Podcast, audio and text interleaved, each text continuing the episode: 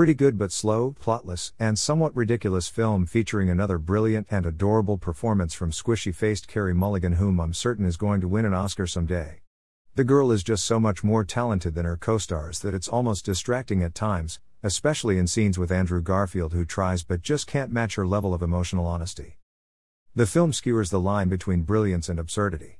On the one hand, the plot is interesting and unique and does present a horrifying what if scenario that, when not examined too closely, brings with it all sorts of allegories and metaphors for the various terrible things humans have done to one another throughout history.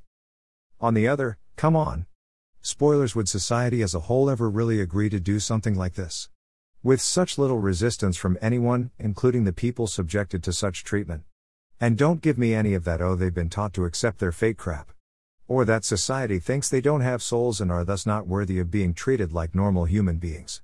Since when does the existence of a being's soul determine legislative and scientific policy? Come on.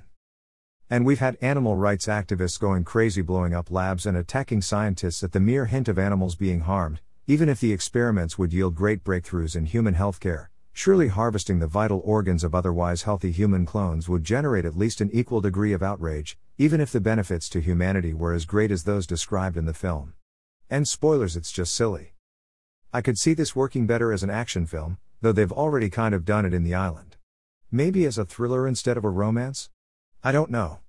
The whole romance aspect was the worst part of the film, which is significant given that it's essentially its backbone.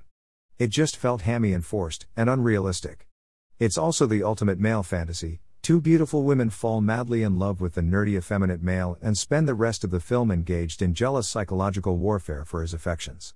And they're clones.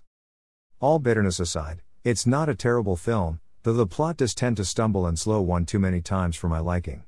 But it's filled with some great moments, an interesting world, and, as mentioned earlier, a brilliant performance from Carey Mulligan. It's also well shot. And what a sad ending. Worth watching, just don't try to think about it too much.